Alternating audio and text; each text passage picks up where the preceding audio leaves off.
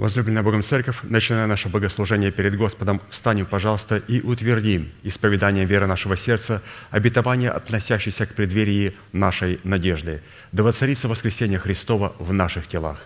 Аминь. Пожалуйста, будем петь псалом.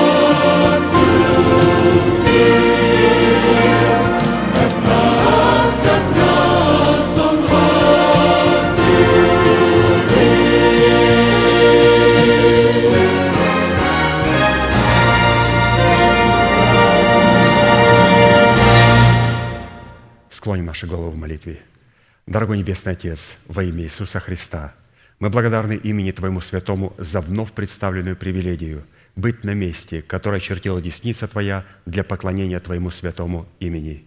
И ныне позволь наследию Твоему во имя крови завета подняться на вершины для нас недосягаемые и сокрушить всякое бремя и запинающий нас грех.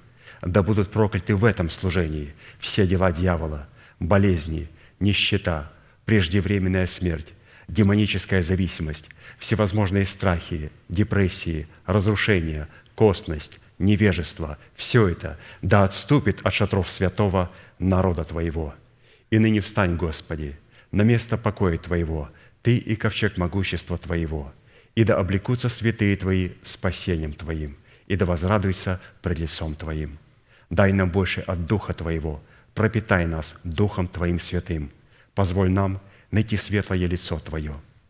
Мы благодарим Тебя, что это служение представлено апостолом Аркадием в Твоей божественной руки, и мы молим Тебя, продолжай вести его рукой сильную и превознесенную. Великий Бог, Отец и Дух Святой. Аминь. Будьте благословенны, пожалуйста, садитесь.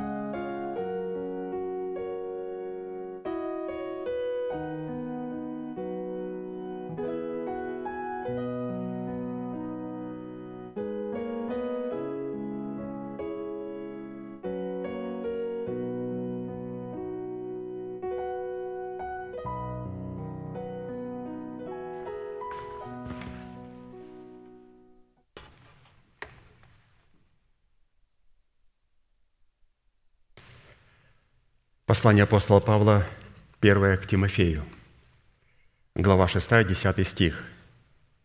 «Ибо корень всех зол – сребролюбие, которому, предавшись, некоторые уклонились от веры и сами себя подвергли многим скорбям». Мы должны знать, что материальное процветание, с одной стороны, является одним из аспектов воли Божией, а с другой – одним из аспектов вожделений плоти – Поэтому отношение к деньгам, с одной стороны, демонстрирует любовь к Богу, а с другой является корнем всех зол, из которого произрастают и на котором зиждется множество других ересей, лжеучений, вкравшихся в Церковь Христову.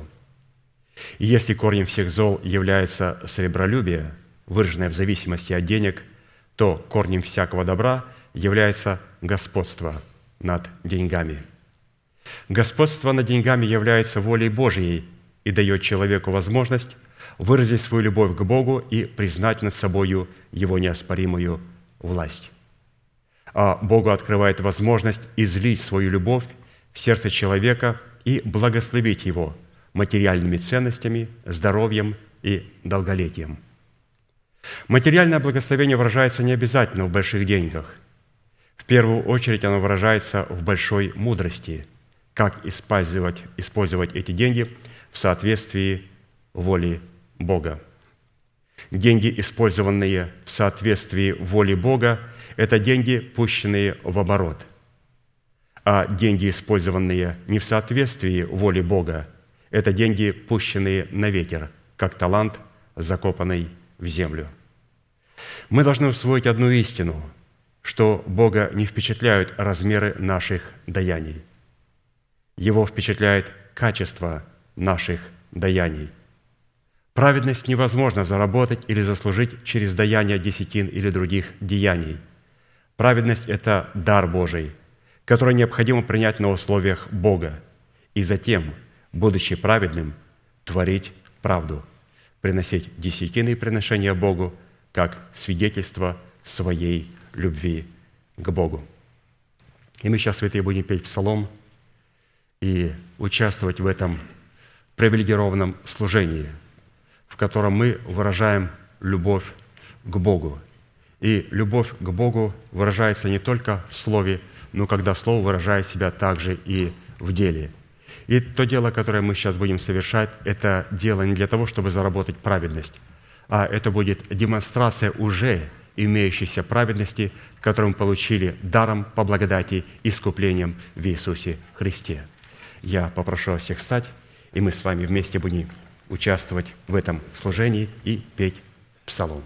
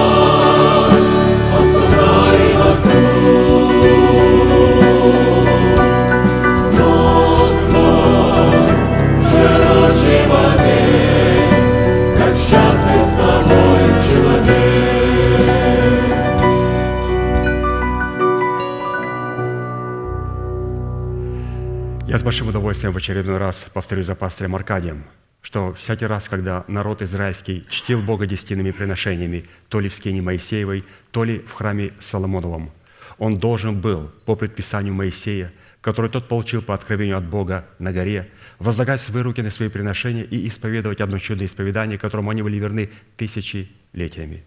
Мы с вами, будучи тем же Израилем, привитые к тому же корням, питаясь соком той же маслины, сделаем то же самое – Протяните вашу правую руку, символ правой деятельности, и, пожалуйста, молитесь вместе со мной.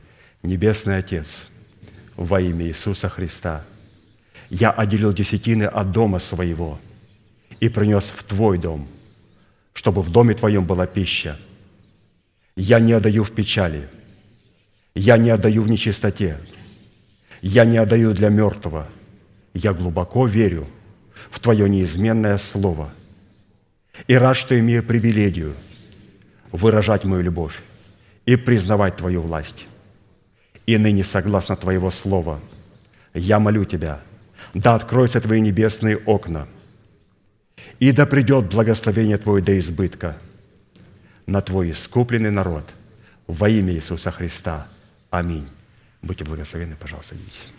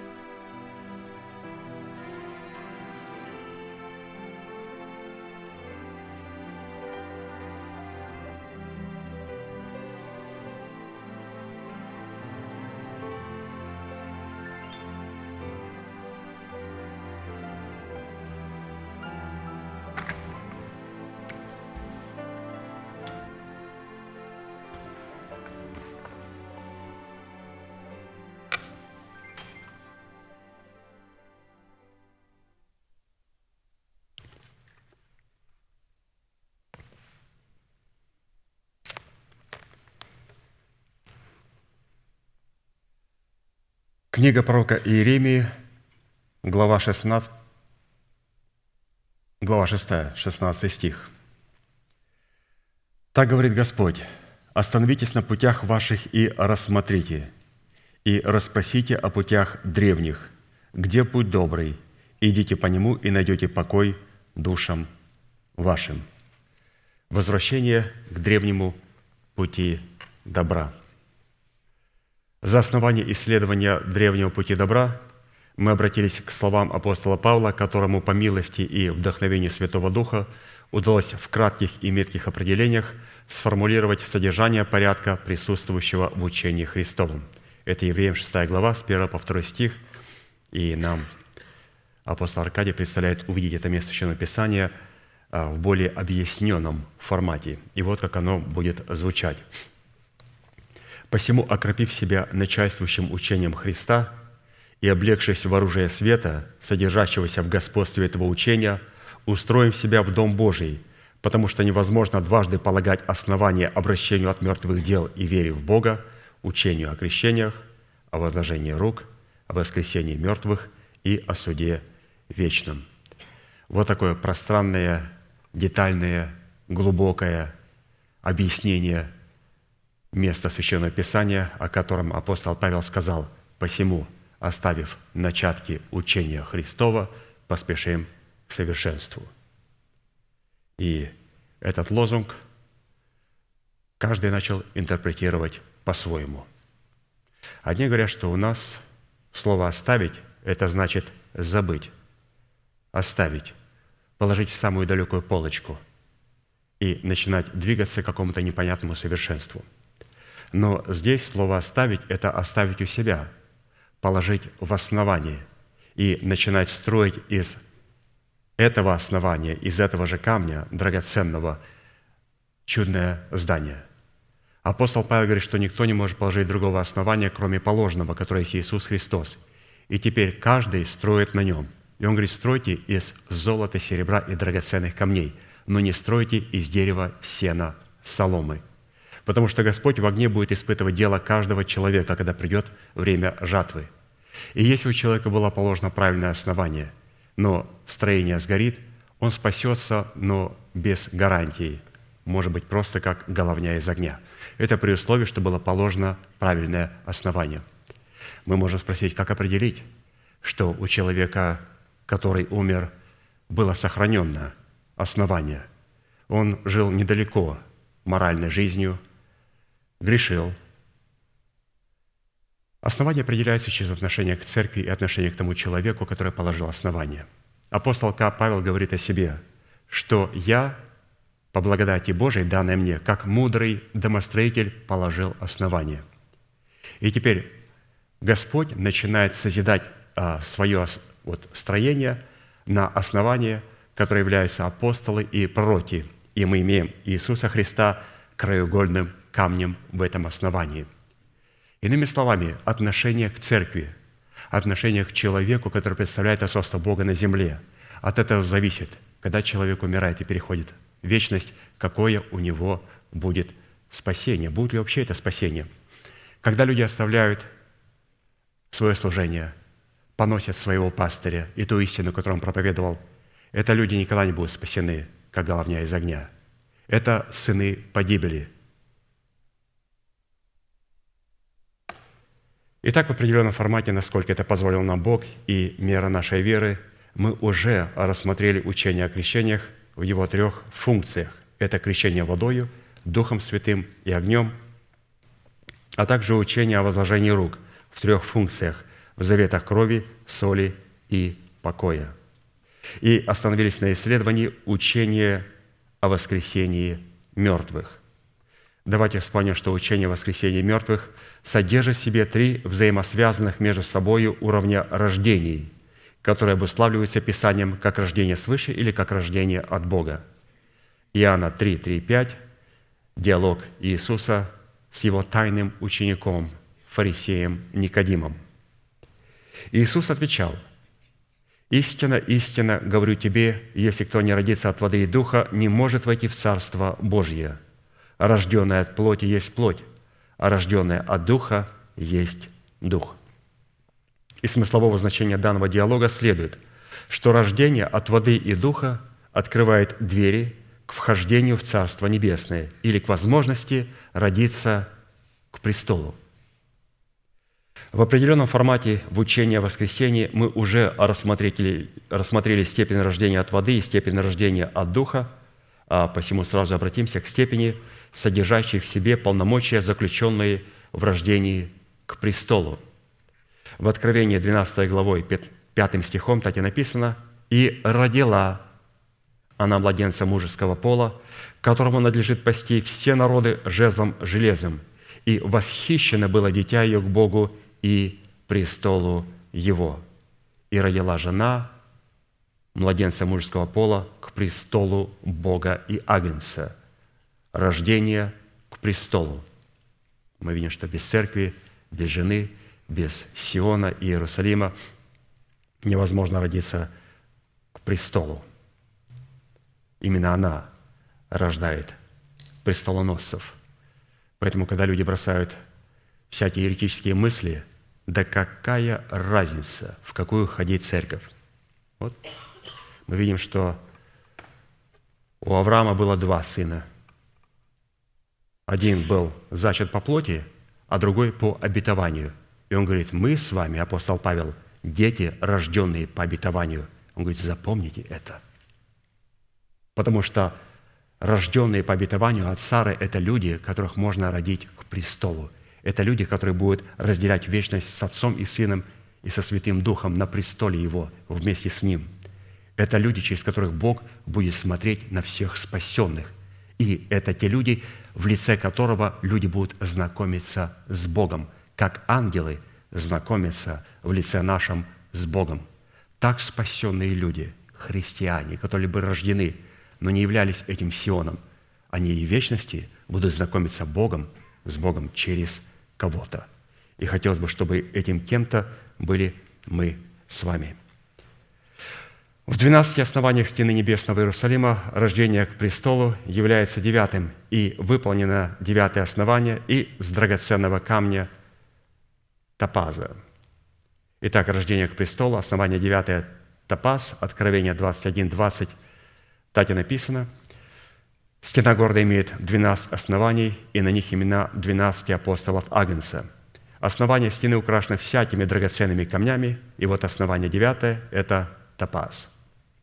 Топаз, название этого камня означает тепло, исходящее от сияющих лучей солнца, либо поиск. Полный же смысл, содержащийся в функциях топаза, это поиск сияющих лучей солнца, согревающих жизнь и взращивающих семя царствия. Определенным образом влияние этого девятого основания из Топаза активизирует свои полномочия в последних днях, когда Бог встанет на защиту остатка своего народа, находящегося в великом уничижении от нечестивых.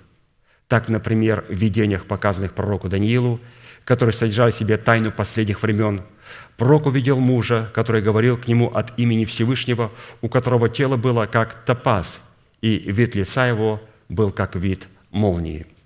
Даниил, 10 глава, с 4 по 6 стих написано, «В 24 день первого месяца был я на берегу большой реки Тигра, и поднял глаза мои и увидел, вот один муж, облеченный в льняную одежду, и чресла его опоясаны золотым или же золотом из уфаза.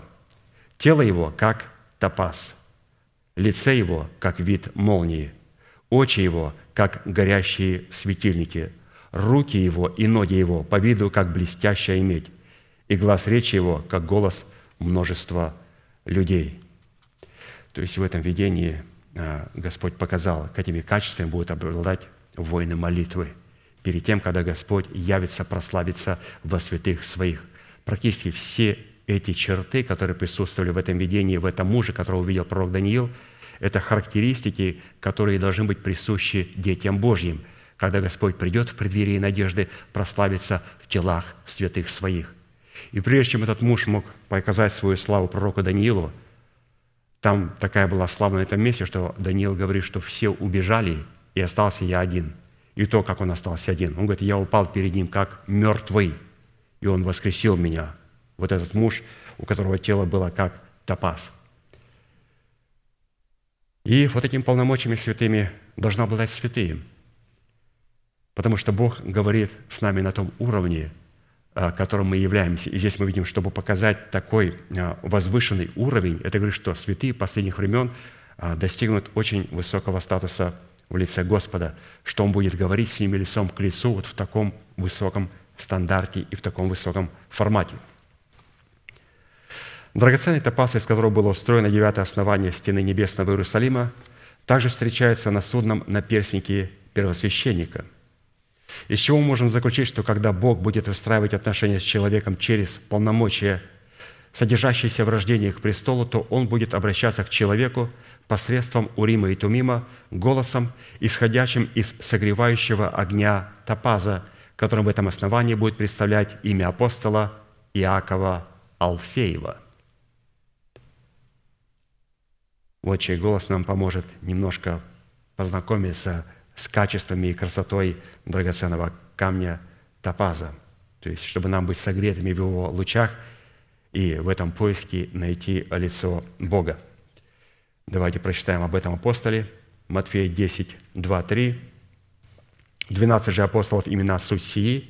Первый – Симон, называемый Петром. Второй – Андрей, брат его. Третий – Иаков Завидеев. Четвертый – Иоанн, брат его. Пятый – Филипп.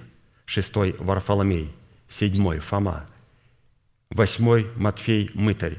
И вот девятый – Иаков Алфеев – если мы обратим внимание, то в третьем основании, которое представлено полномочия, содержащиеся в крещении огнем, также написано имя Иаков, но только с одной разницей. Крещение огнем представлял Иаков Зеведеев, в то время как рождение к престолу представляет сегодня для нас Иаков Алфеев, то есть два Иакова. И это вполне закономерно – ведь для того, чтобы человек мог воспользоваться полномочиями, содержащимися в крещении огнем, ему необходимо прежде родиться к престолу. Потому что только с людьми, рожденными к престолу, Бог может заключить завет покоя в крещении огнем. В силу чего только рожденные к престолу, вступившие в завет покоя при крещении огнем, могут познавать и исполнять совершенную волю Небесного Отца, которая содержится в учении о суде вечном. Вот, пожалуйста, говоря об Иакове, мы а, увидели очень интересную а, черту, что вот это рождение к престолу, Иаков Алфеев, что рождение к престолу происходит в крещении огнем. А крещение огнем представляет для нас Иаков Зеведеев. То есть практически без крещения огнем мы не сможем раскрыть а судьбу в рождении к престолу. Господь вот указал вот этих двух апостолов и сказал, соединил их вместе, что они взаимосвязаны друг с другом обязательно. То есть это очень важная составляющая. Мы с вами проходим учение о воскресении, которое включает в себя три рождения. Рождение от воды, рождение от духа и рождение к престолу. И рождение, вот это уникально оно тем, что в учении воскресения оно имеет два формата. Вначале мы принимаем рождение в формате семени, и потом оно должно перейти в формат плода. Но без крещения, без смерти, оно не сможет стать таковым. Потому что если семя останется одно, не умрет, то оно погибнет. Но чтобы семя могло принести плод, ему необходимо пройти через крещение – Иными словами, для того, чтобы нам открыть полномочия, которые находятся у Иакова Алфеева, нам необходимо крещение огнем Иаков Зеведеев, который поможет нам раскрыть те полномочия и ту судьбу, которая находится в Иакове Алфееве. И это очень важно понимать, что такое учение о воскресении. Оно имеет два шага. Мы получаем все в формате семени, для того, чтобы потом оно стало форматом плода – Вчера я беседовал с пастором Аркадием, и он неоднократно неоднократно делает ударение. Обязательно говорит, делаю ударение на учение о воскресении мертвых. Это не просто учение о жизни, это учение о воскресении мертвых. Писание говорит, что Господь нас возродил воскресением из мертвых к наследству нетленному. Он говорит, Он нас возродил к чему-то. И теперь говорит, Он нас возродил своим воскресением к чему-то. И чтобы нам взять это нечто, теперь нам, будучи рожденным от воскресения Иисуса Христа, необходимо воскреснуть для того, к чему Он нас возродил. А как? Через смерть. Поэтому пастор еще раз вчера показал, говорит, делай вот на вот этом концентрате. Он говорит, сейчас я работаю над трудами, и думаю, в очень скором будущем он представит нам свои проповеди. Ну, в данном случае это будет в формате видео, а где мы можем еще раз утвердиться в этой мысли. Но вчера он мне опять сказал, говорит, это очень важная мысль, что поначалу Господь нас возрождает. Он возрождает нас воскресением к чему-то. И это, к чему Он нас возрождает, становится нашим только тогда, когда мы воскресаем с кем-то. А чтобы воскреснуть с кем-то в лице Иисуса Христа, необходимо умереть с этим с кем-то, чтобы то, к чему Он нас родил своим воскресением, когда мы воскресаем с Ним, чтобы оно стало нашим «да» и нашим «аминь». Поэтому рождение от воды, рождение от Духа и к престолу – это, это учение о воскресении, учение о воскресении. То есть необходимо воскреснуть с Ним – а для того, чтобы воскреснуть с Ним, еще раз Господь нас возрождает свыше воскресением Господа Иисуса Христа, чтобы потом мы с Ним умерли в смерти Господа Иисуса Христа и воскресли с Ним для принятия нашего нетленного обетования. Это очень важно. То есть это мы поступаем в престижный университет. И человек поступил в него, и говорит, поздравьте его. Я не поздравляю никогда такого человека. Я говорю только одно. Я желаю тебе успехов. Я поздравлю тебя, когда ты пройдешь четырехгодичный курс и сдашь экзамены и получишь диплом. Вот тогда мы тебя поздравим. А сейчас, когда она находится в формате поступления в университет, в формате семьи, мы желаем успехов. Но это может быть потеряно. Но когда человек пройдет через весь курс, в данном случае крещение Господа Иисуса Христа, сдаст тесты все, получит диплом рождения к престолу, вот, вот тогда мы скажем «поздравляем тебя». Итак, насколько уже нам известно, имя Иаков означает «он держится за пету», «он будет запинать», «он оставит след», «он защитит», «он победит». Такая богатая семантика у имени Иаков. В то время как имя отца Иакова в данном основании – это Алфей – что означает знаменитый или же отличительный, как по своему виду, так и по своему содержанию. А посему смысл глагола «отличить» в основании стопаза, обуславливающего рождение к престолу, обозначает «отличить» – это «отделить» сидящего на престоле определенными знаками, относящимися к престолу, которые выражают себя в отличительных одеждах, в отличительных царских регалиях, в отличительных средствах передвижения – и в отличительных слугах, служащих и сопровождающих сидящего на престоле. То есть Господь рожденных престолу отличает, как они одеваются. Это не просто весон чистый, я прощен, но это весон светлый, я творю правду. Чистый и светлый. Вначале весон должен быть чистый, и потом светлый. Вот такая одежда – а какие а, у нас средства передвижения. У меня очень много автомобилей в гараже. Когда я прихожу к Богу, я сажусь на ослика. Когда я прихожу в полномочия представлять Его Слово, я сажусь на коня. Когда мне необходимо служить святым, я становлюсь верблюдом и начинаю носить дары Святого Духа, которые э, призваны для того, чтобы пиарить себя друг перед другом. А у верблюда два горба – служение Слова Божия и Духа Святого, служить святым. Верблюд возит грузы, а не пиарит себя на сценах, не дует, не плюет и не кидает свои пиджаки на людей. Это поклонники Мамоны и представители сатаны, генералы ада. Поэтому в нашем гараже святые много автомобилей.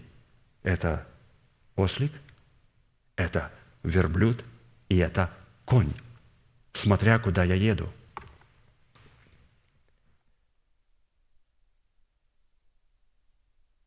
А почему слиты и объединенные воедино имена, имена Иакова и Алфея в своей совокупности означают Бог произведет полную победу над врагами избранного им остатка облечет его в царское достоинство, даст ему престол славы и соделает его отличительным во всех народов и от всех народов.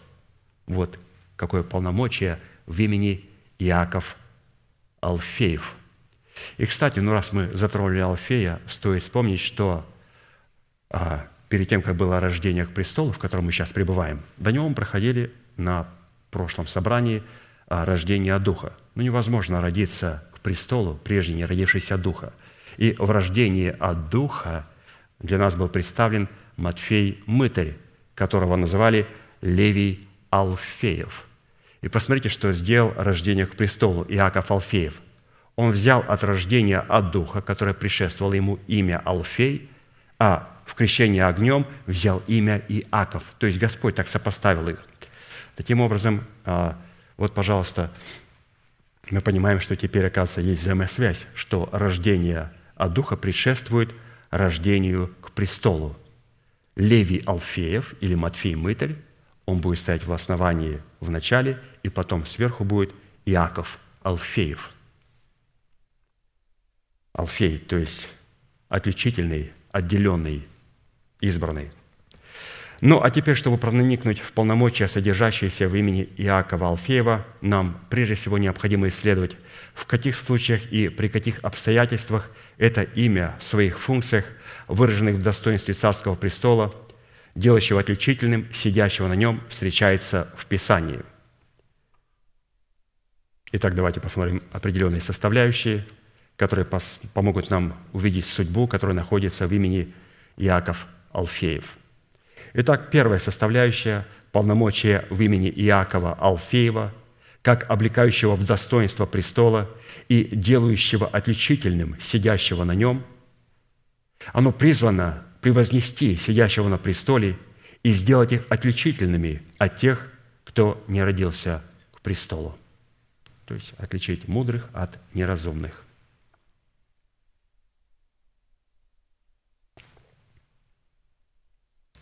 Песня песней, 6 глава, 8-9 стих написано, «Есть 60 цариц, и 80 наложниц, и девиц без числа.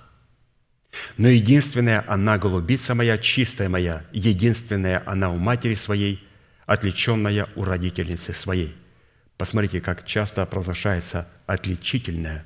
Это полномочия имени Иакова Алфеева, которое помогает нам понять суть рождения к престолу. Читаем дальше увидели ее девицы и превознесли ее, царицы и наложницы, и восхвалили ее». Разумеется, это иносказание, в котором представлены не земные царицы, наложницы и девицы, а различные степени и достоинства святых по отношению достоинства той единственной и отличительной, которая оставит след или же произведет неизглядимое впечатление. И давайте посмотрим вначале на 60 цариц. Число 60 – это число человеческое, которое обуславливает достоинство святого народа, царствующего над своим человеческим естеством в границах, означенных Писанием. Царство над самим собой в границах Писания определяется господством над числом зверя, которое выражалось в господстве над деньгами, обеспечивающими материальное процветание. Откровение 3, 18. Здесь мудрость. Кто имеет ум, тот сочти число зверя, ибо это число человеческое, число его 666. Нам достаточно хорошо известно, что если корень всех зол – сребролюбие, то корень всякого добра – это господство над серебром, которое напрямую связано и зависит от господства над самим собою. То есть, если не могу господствовать над своим серебром – я не могу господствовать над самим собою. Само по себе серебро в эквиваленте денег не является корнем всех зол, но наше отношение к земным богатствам определяют наше поклонение и наше божество. Господство над числом зверя в эквиваленте денег обеспечивалось за счет посвящения Богу и Его посланникам, как самого себя, так и нашего приношения – освящаемого нашим посвящением. Посмотрите, какая глубокая семантика в число 60, то есть число 6. Есть 60 цариц. То есть это то качество, которым обладала также и отличительная у родительницы своей, голубица. Она имела в себе эти качества. Но мы идем дальше, смотрим, почему же, что же у нее было другого, чего не было у этих. Дальше мы встречаем 80 наложниц. Число 80 – это число завета, которое обуславливает достоинство святого народа, вступившего в завет с Богом. И мы вступаем в завет – во время крещения. В крещении водой мы заключаем завет крови. В крещении Духом Святым – завет соли. И потом в крещении огнем – завет покоя. То есть это люди, которые вступили с Богом в завет. А вот категория девиц без числа обуславливает достоинство искупленных, стоящих перед престолом и перед агнцем в белых одеждах с палевыми ветвями в руках своих. То есть у них были белые одежды – но они не были светлыми, они не светились. Белая одежда – это Он сделал для меня. Светлые одежды – это мы вместе с Ним сработаем в смерти Господа Иисуса Христа, в Его страданиях, в Его напастях. И тогда одежды белые начинают сиять. Ну, в данном случае девицы без числа, у них были просто белые одежды. Право на спасение. Откровение 7, 9, 10, о них написано – После сего взглянул я, и вот великое множество людей, которого никто не мог перечесть, из всех племен и колен и народов и языков, стояло перед престолом и перед Агнцем в белых одеждах и с ветвями в руках своих. И восклицали громким голосом, говоря, «Спасение Богу нашему, сидящему на престоле и Агнцу». И, разумеется, там, на этом же престоле, сидела голубица отличительная у родительницы своей. И вот великое множество, которое стояло на этом море, оно поклонялось Богу и хвалило и величало Бога. И, конечно же, на этом а, море будут стоять не просто младенцы во Христе. На нем будет стоять очень много людей, детей, которые были, умерли в детстве, абортированные дети. Они все будут стоять.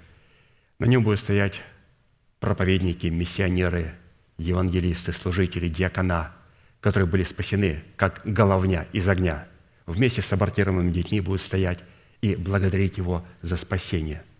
А ведь они могли быть в Иисусе Христе. И никто им не мешал быть там. И у них все сгорело. И теперь вместе с абортированными детьми, с младенцами, проповедники стоят на стеклянном море, смешанном с огнем, и благодарят Бога просто за спасение – что они не были вернуты в озеро огненное. Ну, прекраснейшая женщина.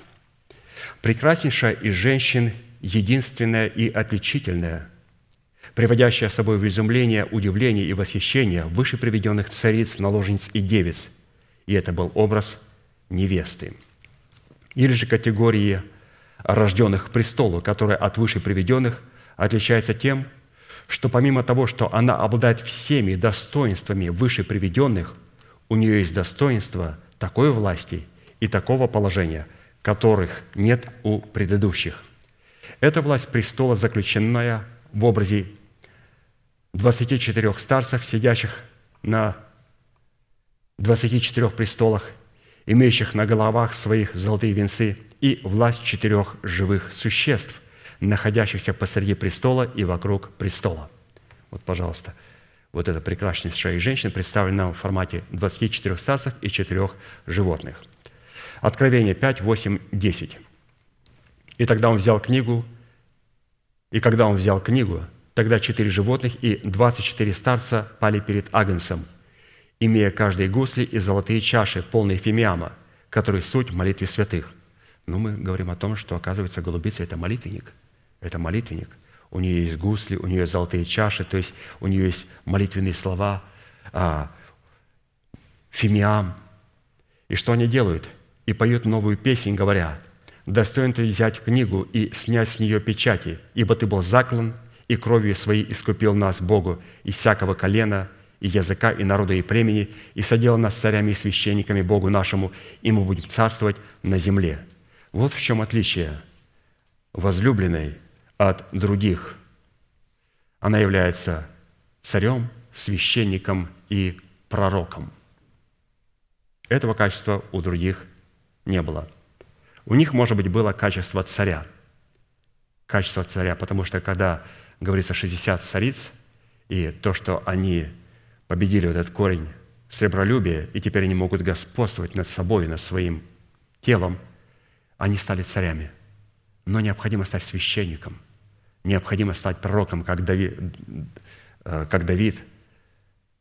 Он был и царь, и священник, и пророк. Это была такая интересная первая составляющая. Вторая составляющая полномочия в имени Иакова Алфеева, как облекающего в достоинство царского престола и делающего отличительным сидящего на нем, призван соделать нас голубицей, у которой крылья покрыты серебром, а перья чистым золотом. Псалом 67, 14, 15. «Расположившись в уделах своих», то есть у голубицы есть определенные уделы, в которых она располагается. «Вы стали, как голубица, которой крылья покрыты серебром, а перья чистым золотом. Когда всемогущий рассеял царей на сей земле, она забелела, как снег на Селмоне». Уделом царей, сидящих на престоле, ведь тут так и написано, расположившись в уделах своих. Где уделы этой голубицы? Это удел царей.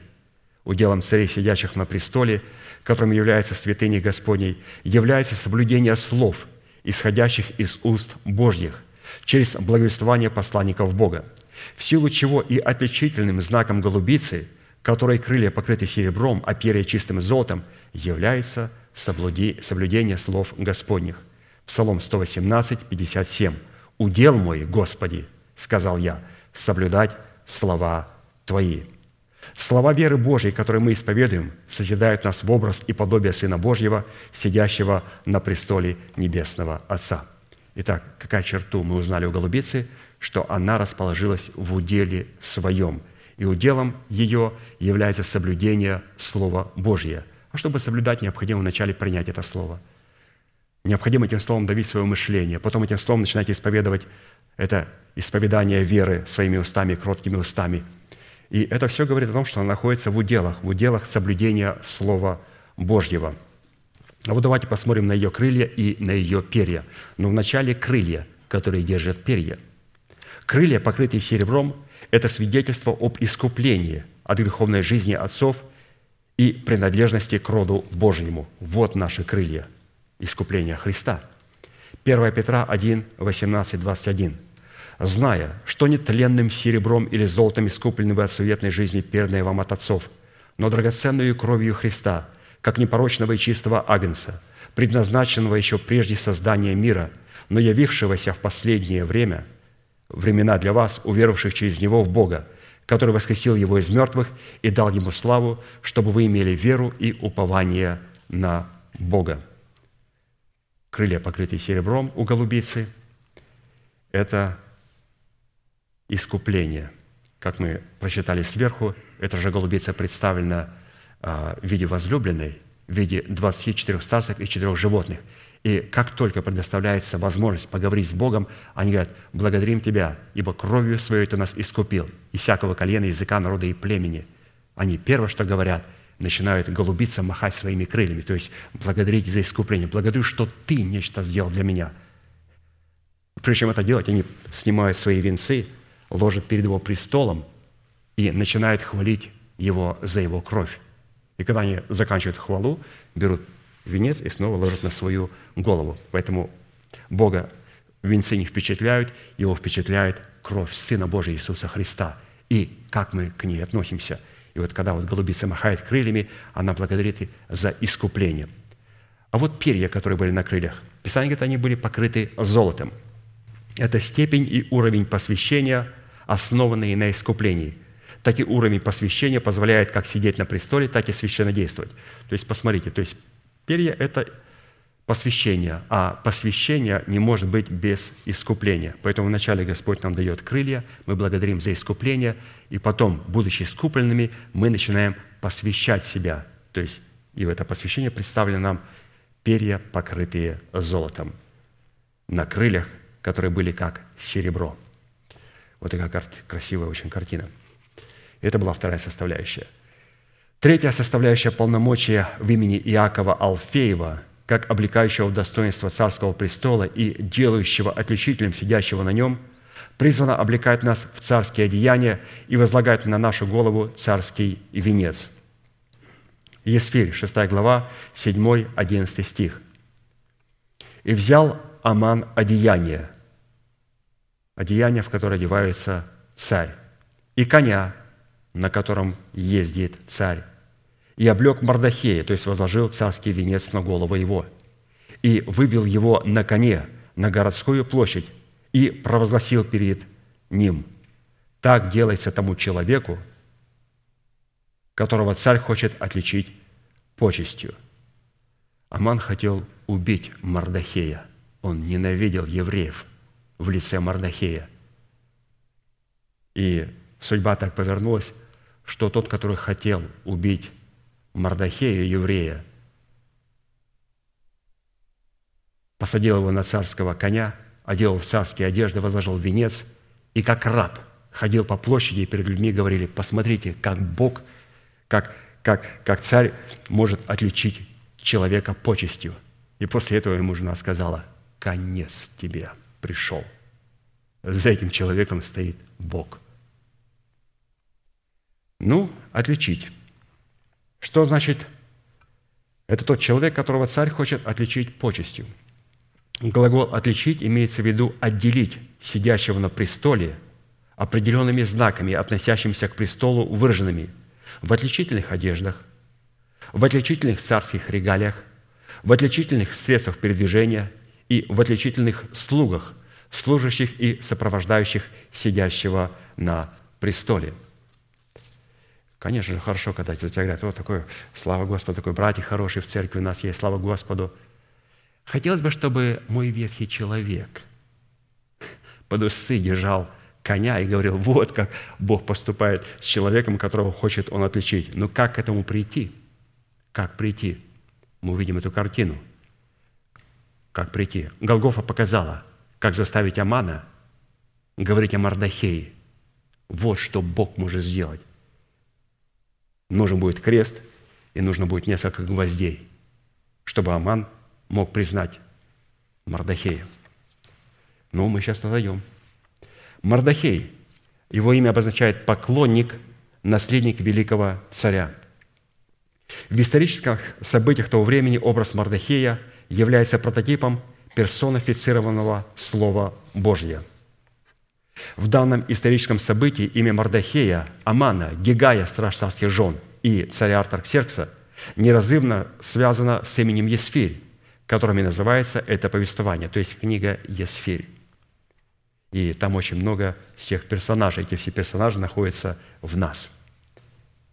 Все, чем обладала Есфирь, и все то достоинство, в котором она была облечена в одни царя Артаксеркса, она была обязана этим таинственным и удивительным персонажем.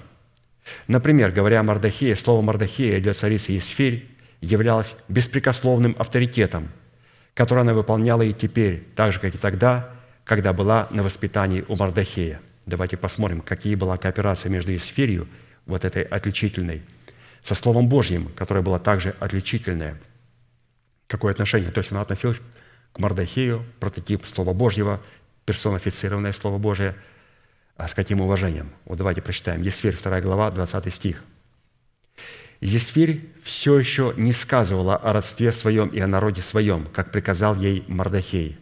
А слово Мардахея Есфирь выполняла и теперь, так же, как тогда, когда была у него на воспитании. То есть престол совершенно не поменял характер Есфирь.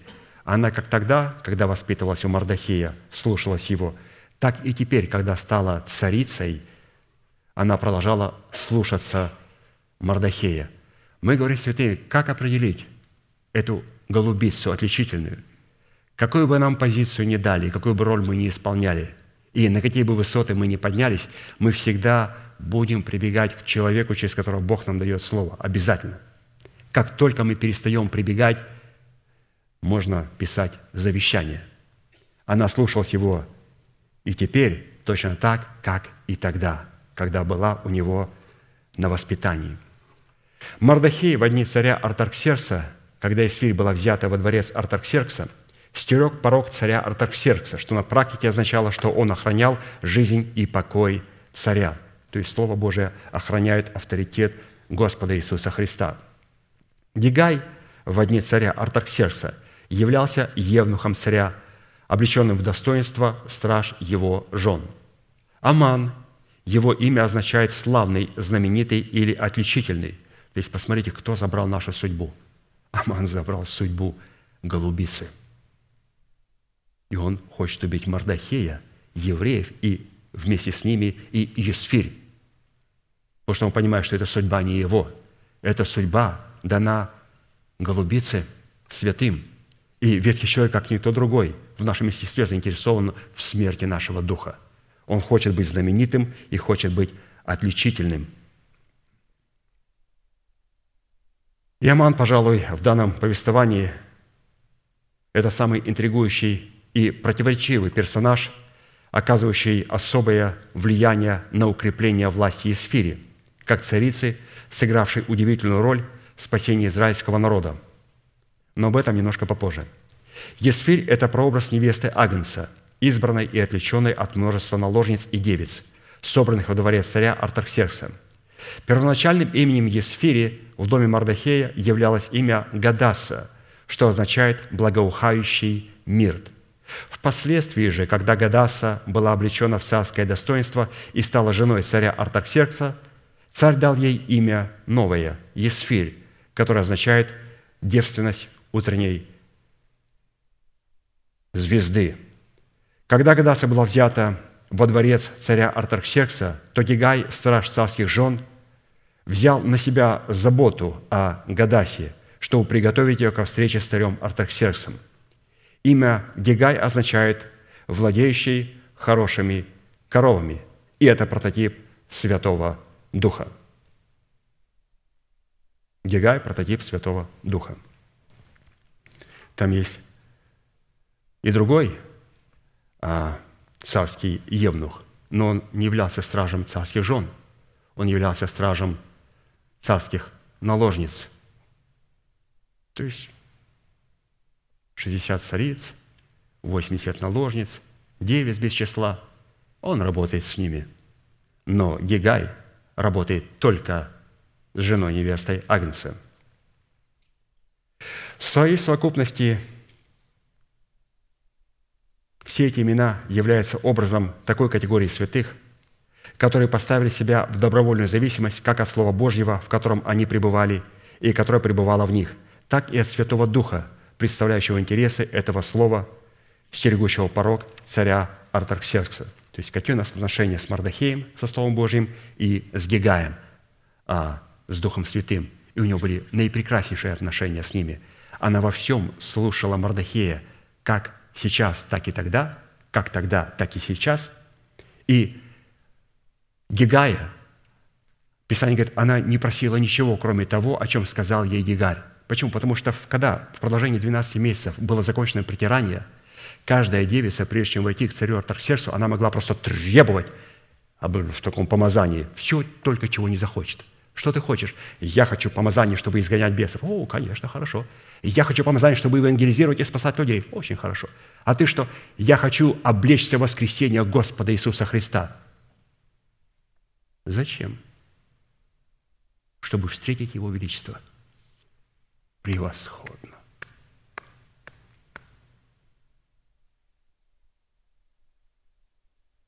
Просто чтобы встретиться с Ним?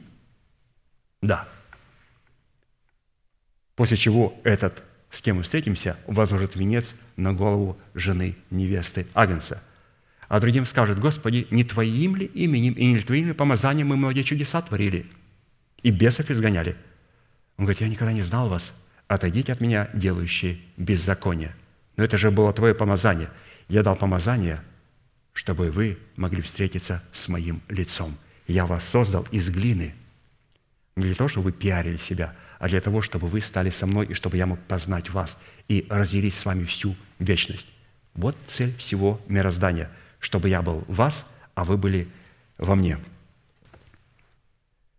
Образ царского деяния – это такая степень и функция праведности, благодаря которой человек облекается полномочием производить справедливое мщение и возмездие над нечестивыми. Исайя 59, 17, 21. «И он возложил на себя правду, как броню,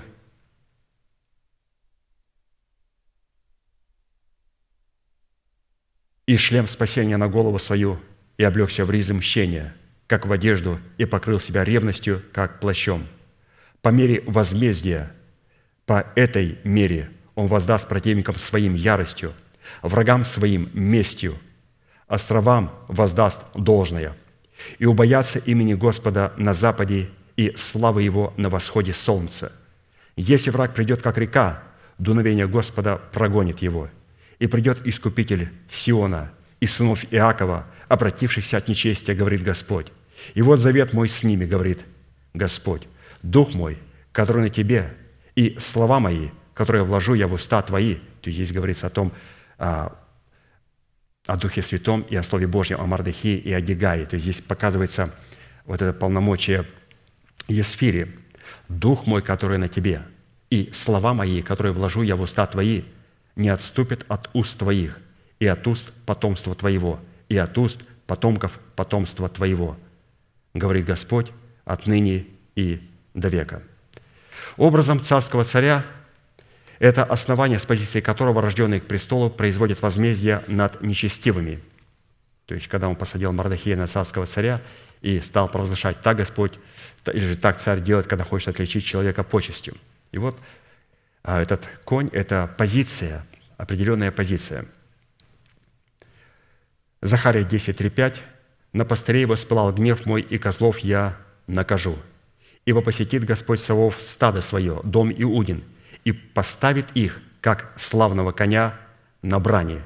Из него будет краеугольный камень, из него гвоздь, из него лук для брани, из него произойдет все народоправители. И они будут, как герои, попирающие врагов на войне, как уличную грязь, и сражаться, потому что Господь с ними, и посрамят всадниках на конях». Улица, разумеется, Амана. Он был посрамлен, потому что Аман-то думал, что царь Артаксеркс его хочет почестью отделить. И когда он стоял при входе, и когда Артаксеркс узнал, что сделал Мардахей, что он спас ему жизнь, он позвал Амана и сказал – что сделать человека, которого хочу я отличить почестью? Он говорит, ну, я первый князь, я вайс-президент. О ком же он может еще говорить? И он сказал, вот пускай посадят на коня, возложат его в царскую. Он хотел увидеть это все на себе, то есть все эти регалии себе, венец, и пускай первый князь идет и провозглашает. Он говорит, вот все то, что ты сказал, сделай это еврею Мардахею – и он был в шоке. И это происходит все в смерти Господа Иисуса Христа. И это все происходит на кресте. Образ царского венца, который одевает царь на свою голову, когда облекается на свое царское одеяние и садится на своего боевого коня. Это прототип уже имеющейся победы, выраженной в истине искупления, посредством которой человек призван – распространить удел искупления на те территории, которые являются святыней Господней, но все еще находятся в руках врагов Господних. То есть царский венец на Христе был на кресте одет венец. Это не был царский венец. Это был венец из шипов. Господь на нас одевает другой венец, царский венец. И с позиции победы мы можем взять только все то, что Бог положил на наш счет, потому что многие сферы нашего бытия еще находятся в оккупации врага. Но когда мы почитаем себя мертвыми для греха, живыми же для Бога, и называем несуществующую свободу, например, от зависти, как уже существующую свободу, Писание говорит, что мы делаем? Мы одеваем венец. И вот этот образ царского венца, то есть мы выходим победоносными. Почему? Потому что две тысячи лет назад победа совершилась. И поэтому у меня есть зависть, но как от нее избавиться? Писание говорит, почитай себя мертвым для греха, живым же для Бога. И называй несуществующую свободу от зависти, как уже существующую. Благодари за это Бога. И когда мы так говорим, иногда люди говорят, значит так, вот сделал грех, а потом скажи, я почитаю себя мертвым греха. Все, easy, no problem, окей. Okay. Нет. Это исповедание, оно рассчитано только для того, чтобы нас отнести 2000 лет назад и поместить в смерть Господа Иисуса Христа, в Его победу.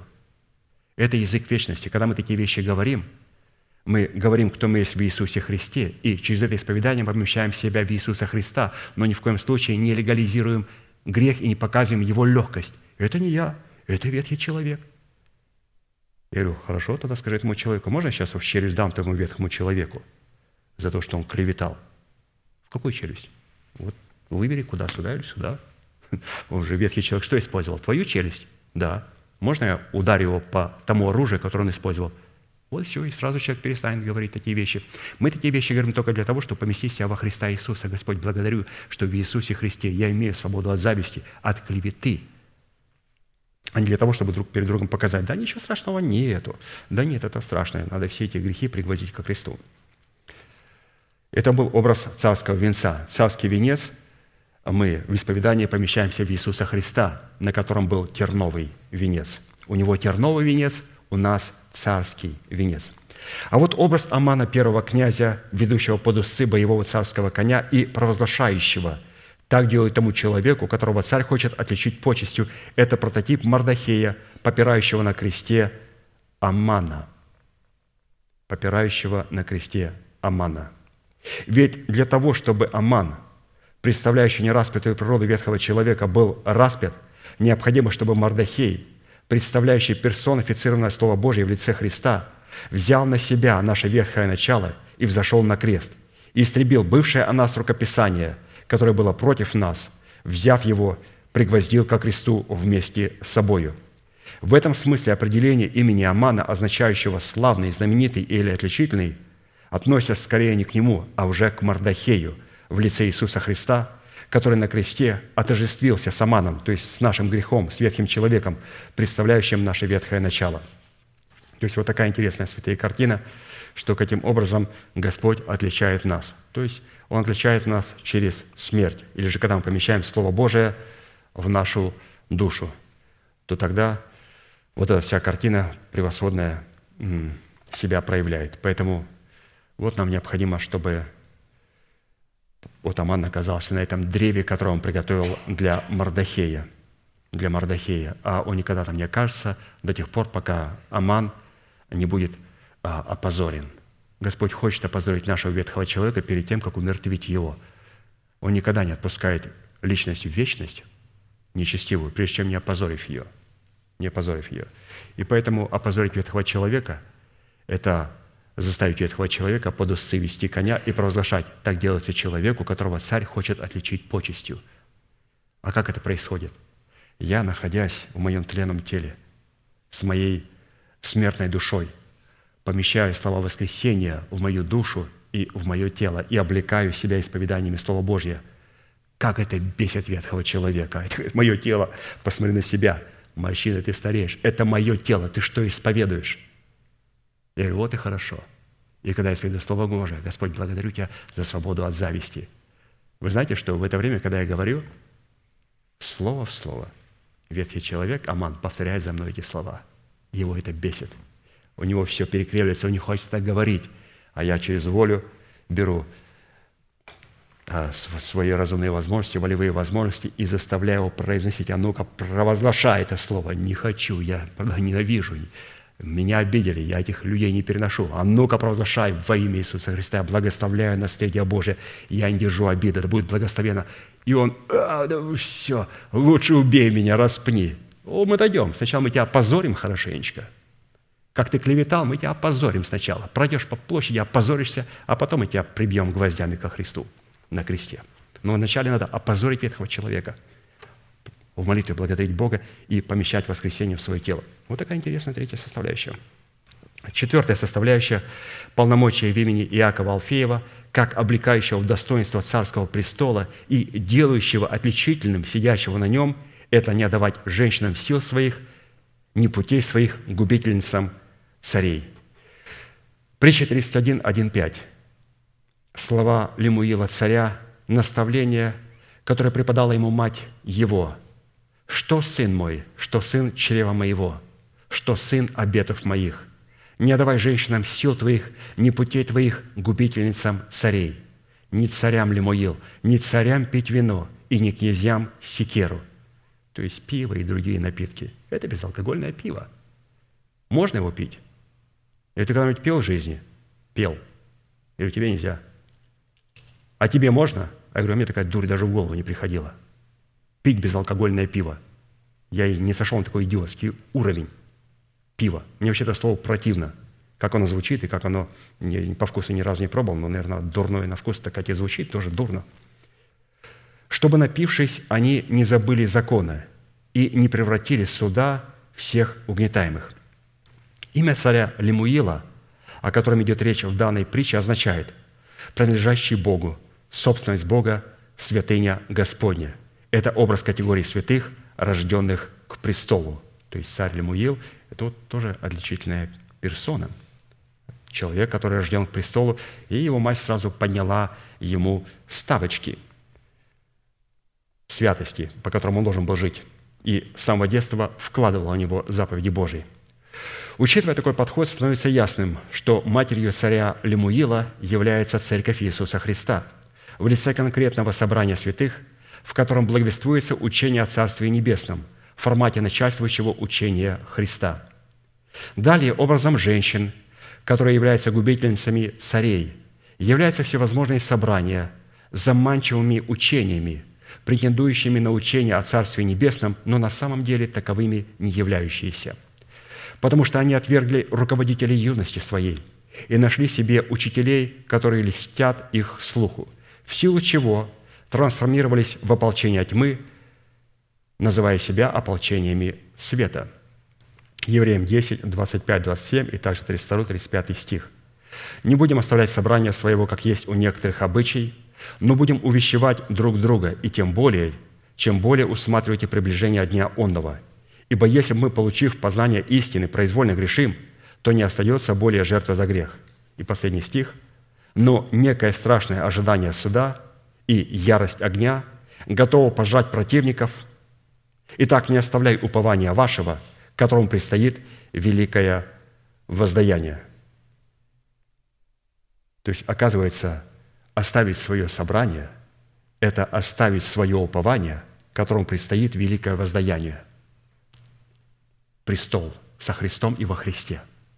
Просто не оставляй своего собрания, потому что оставлять свое собрание – это оставлять упование свое, которому предстоит великое воздаяние – то есть наше отношение к служению – это наше отношение к нашей будущности, к нашему престолу.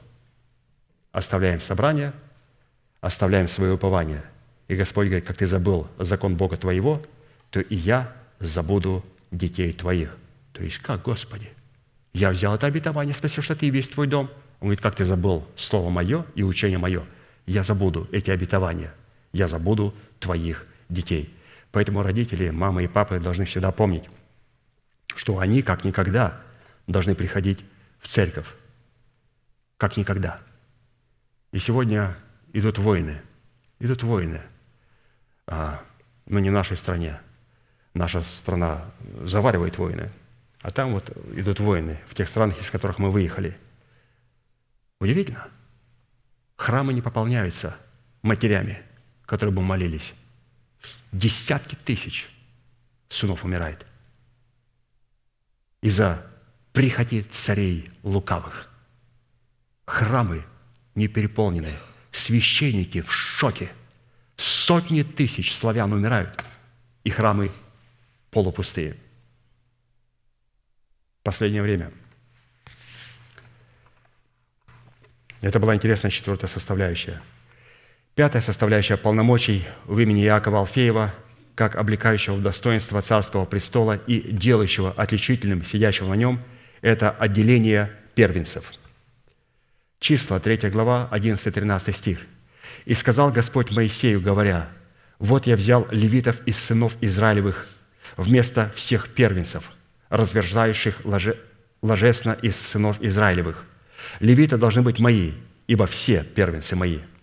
В тот день, когда поразил я всех первенцев в земле египетской, осветил я себе всех первенцев Израилевых, от человека до скота. Они должны быть мои. Я Господь». На практике отличие первенцев впервые было продемонстрировано в Египте в первую пасхальную ночь на перекладинах и обоих косяках дверей, помазанных кровью пасхального агнца. То есть как необходимо было сохранить вот первенцев, чтобы Господь мог отличить наших первенцев. Необходимо было помазать перекладину и оба косяка дверей. Исход 22, 21, 24. «И созвал Моисей всех старейшин Израилевых и сказал им, «Выберите и возьмите себе агнцев по семействам вашим, и закалите Пасху, и возьмите пучок из сопа и обмочите в кровь, которая в сосуде, и помажьте перекладину и оба косяка дверей кровью, которая в сосуде.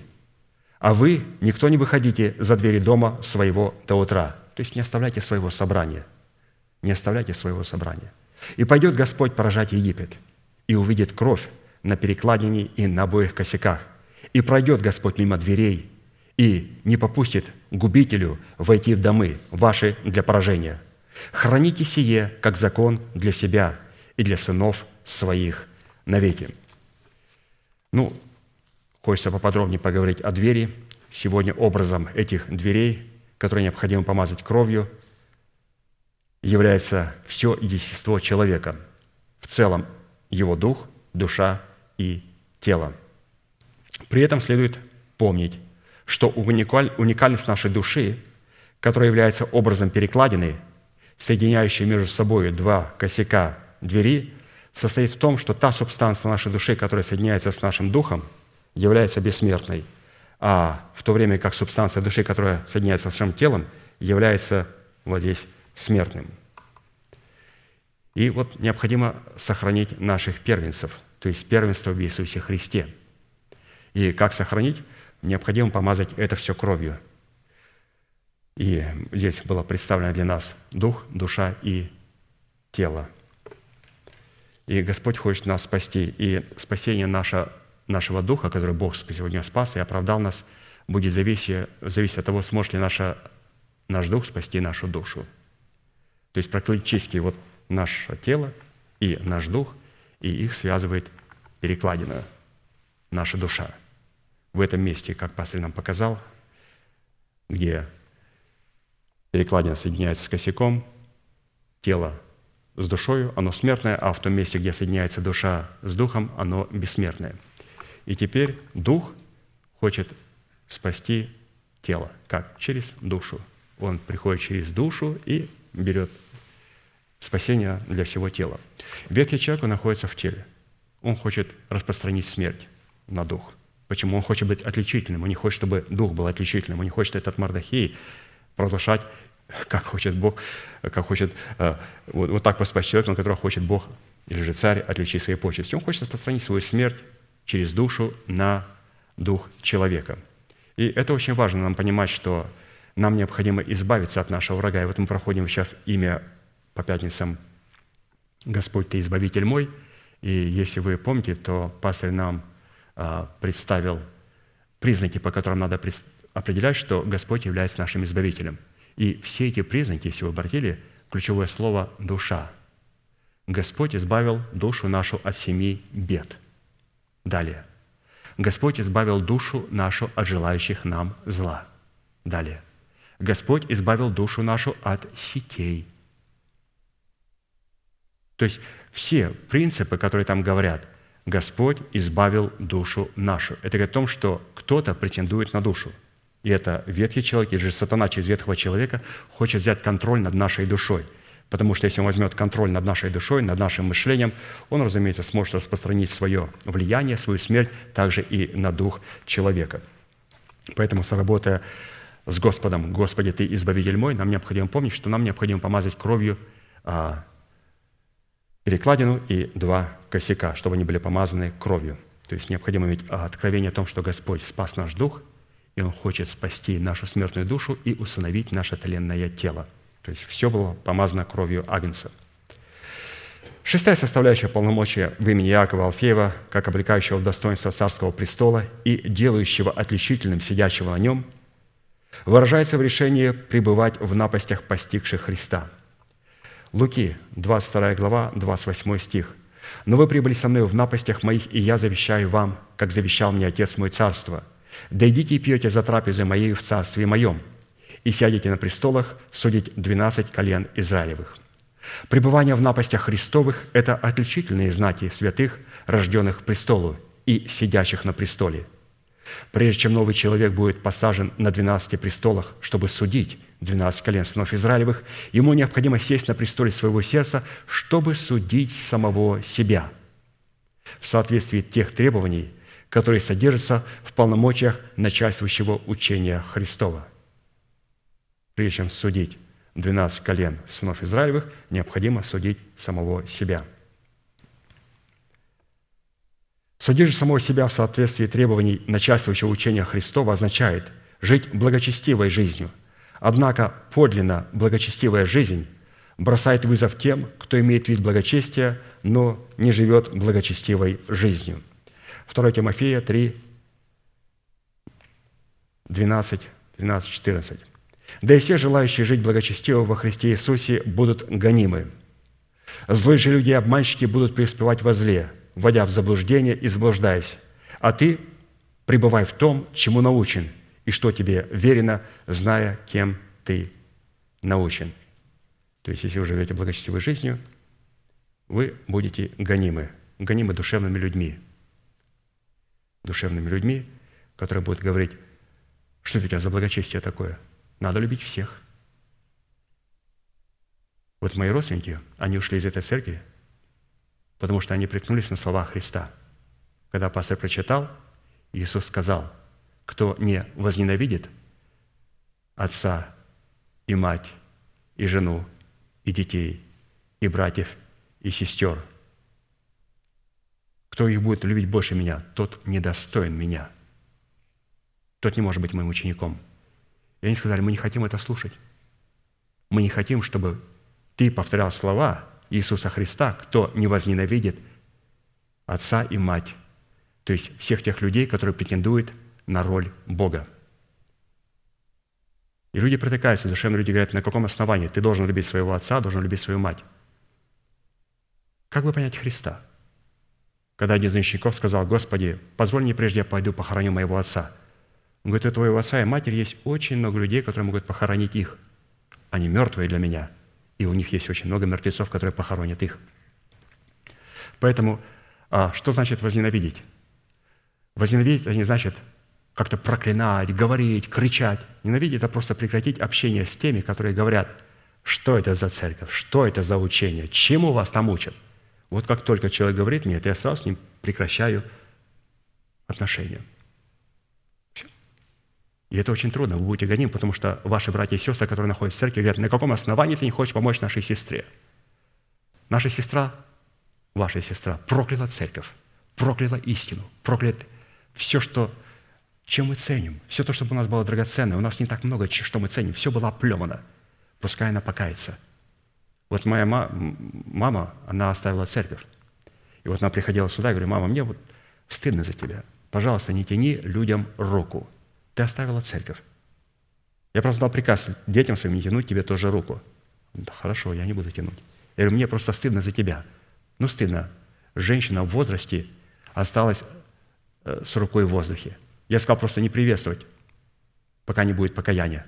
Она стоит здесь, говорит, сыночек, прямо сейчас, пока святые здесь после собрания, я выйду и покаюсь. Скажи, в чем? Я говорю, неужели? Ты готова покаяться? Она говорит, да. Я говорю, значит, сделаем так. Сюда выходить не надо. Сюда мы выходим тогда, когда читаем заповеди Божьи. Сделай следующее. Все те родственники, которых ты отравила, десятки и сотни, у нас большой там клан, и которым ты сказала, что пастырь и я, мы обольщенные и мы гипнотизеры. Скажи им, что ты их солгала, и когда я увижу их здесь со слезами, когда они придут, скажут, простите, во имя Господа Иисуса Христа – нас сестра обманула. И мать мне сказала, хе-хе, никогда этого не будет. Прощай. Я говорю, вот это покаяние. Ты же только что хотела пойти покаяться. Принеси достойный плод покаяния. И поэтому, когда люди выходят, приходят, возвращаются, начинают руку тянуть, Вот пришел другой брат Василий Барбиера, отсутствовал, был облечен пастырем. На обличение ответил обидой и оставил собрание. Прошел достаточно много времени, пришел сюда, сидит сзади, а святый вроде бы, вроде бы не отлученный, вроде бы как-то и был, и исчез, обличили, и исчез, обиделся. И тянет руку, подошел сюда, обнял меня. Я ответил взаимностью. И я сказал, если в следующий раз ты придешь, и кого-то пробуешь обнять в церкви или протянуть руку, ты будешь поставлен вне закона при всех людях моментально. Я скажу, что этот человек находится на отлучении, и категорически запрещается с этим беззаконником приветствоваться. Он говорит, хорошо, я понял, этого не произойдет.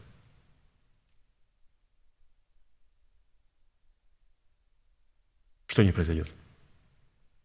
Это был призыв к покаянию. Думал, может быть, придет покаяться. Думал, может, моя мать придет покаяться. Прошло много времени. Никого. Пусто. Не, вернее, не здесь, здесь нельзя. Здесь хористы и проповедники. Вот. Здесь я не вижу никого. Здесь каяться не надо. Седьмая составляющая. Ну, это так, как бы. Седьмая составляющая полномочий в имени Иакова Алфеева, как облекающего достоинство царского престола и делающего отличительным сидящим на нем, выражается в страхе Господнем. Малахи 3 глава, 13-18 стих. «Дерзости передо мною, дерзостны передо мною слова ваши, говорит Господь. Вы скажете, что мы говорим против Тебя? Вы говорите тщетно служение Богу, и что пользы, что мы соблюдаем постановление Его и ходим в печальной одежде пред лицом Господа Саваофа? И ныне мы считаем надменных счастливыми, лучше устраивают себя делающие беззаконие, и хотя искушает Бога, но остаются целы. То есть так люди говорят. Господи, почему мы живем святой жизнью, и нас постигает вот это и вот это, а вот люди без закона их не постигает ничего. Дальше Писание говорит – но боящиеся Бога говорят друг другу, «Внимает Господь и слышит это». И перед лицом Его пишется памятная книга о боящихся Господа, чтущих имя Его. «И они будут моими, говорит Господь Савов, собственностью моею в тот день, который я соделал. И буду миловать их, как милует человек сына своего, служащего ему. И тогда снова увидите различие между праведником и нечестивым, между служащим Богу и неслужащим Ему. Здесь говорится о боящихся Бога.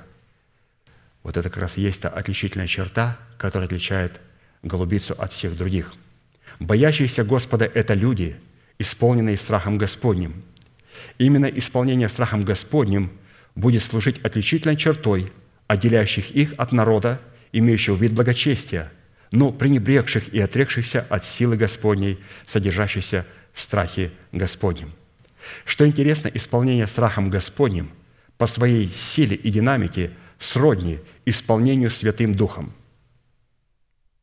Исполнение страхом Божьим, оно очень сродно и похоже на исполнение Святым Духом.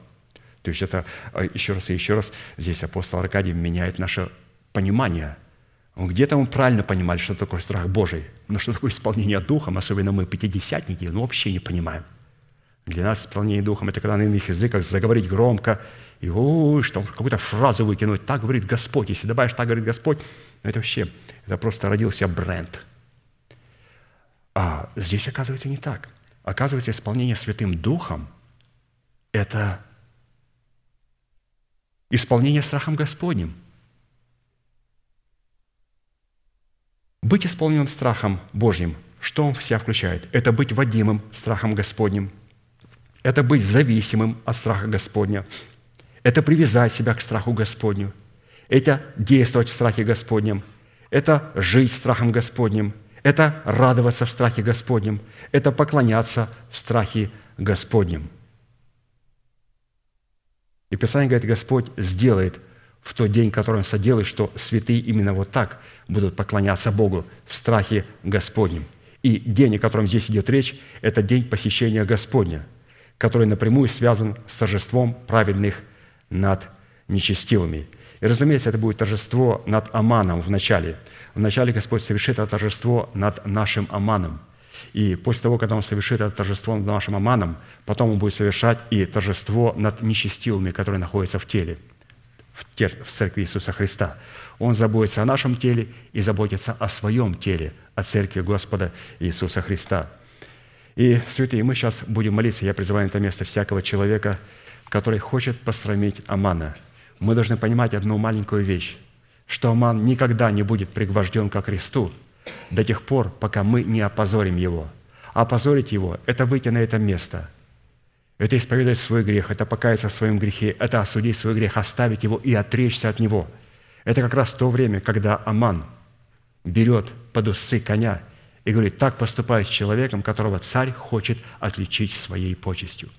То есть вот этот алтарь, вот это место, это и есть то место, на котором Бог хочет отличить нас от прочих. Мы ждем вас у алтаря.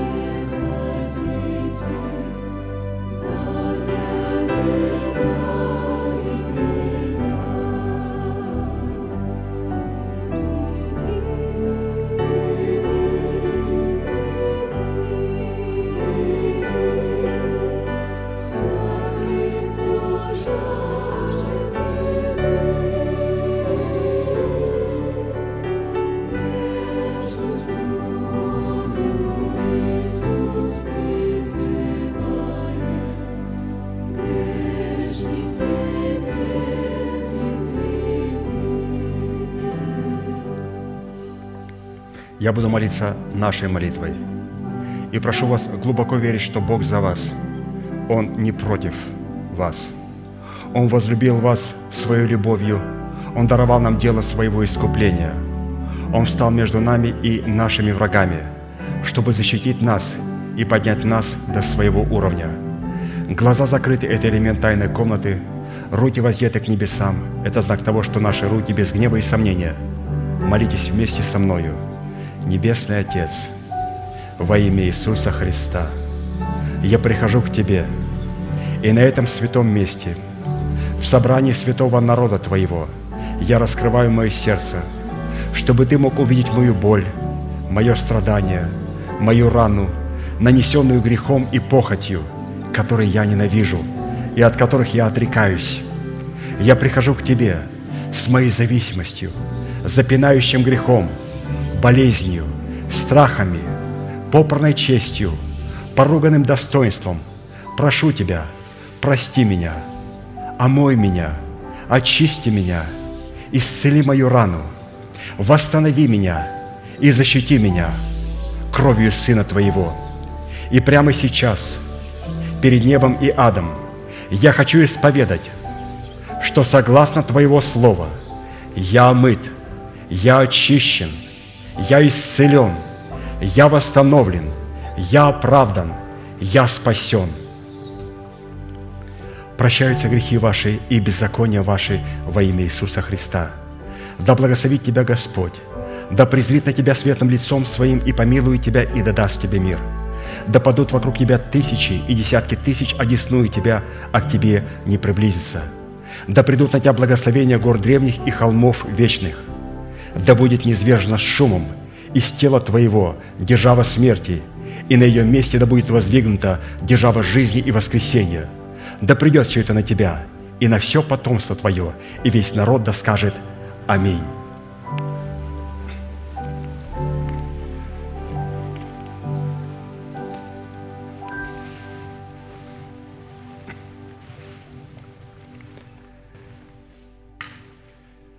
Ну и прежде чем мы прогласим нашу неизменную манифестацию, я опять же хочу сказать, что я говорил с пастором Аркадием, он скоро очень представит свои проповеди. А, хотелось бы, конечно, его видеть здесь, в личном присутствии, но он говорит, что двери моего дома не закрыты.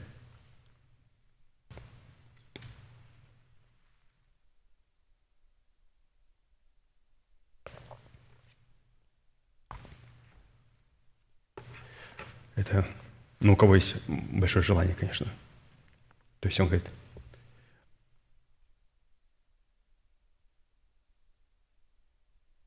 могущим уже соблюсти нас от падения и поставить пред славою Своею непорочными в радости единому, премудрому Богу, Спасителю нашему, через Иисуса Христа, Господа нашего, слава и величие, сила и власть прежде всех веков – ныне и во все веки.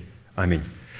Служение наше закончено, святые. Следующее собрание будет во вторник в 7 часов вечера на этом же месте. И, как наш пастор говорит, можете поприветствовать друг друга. Будьте благословенны.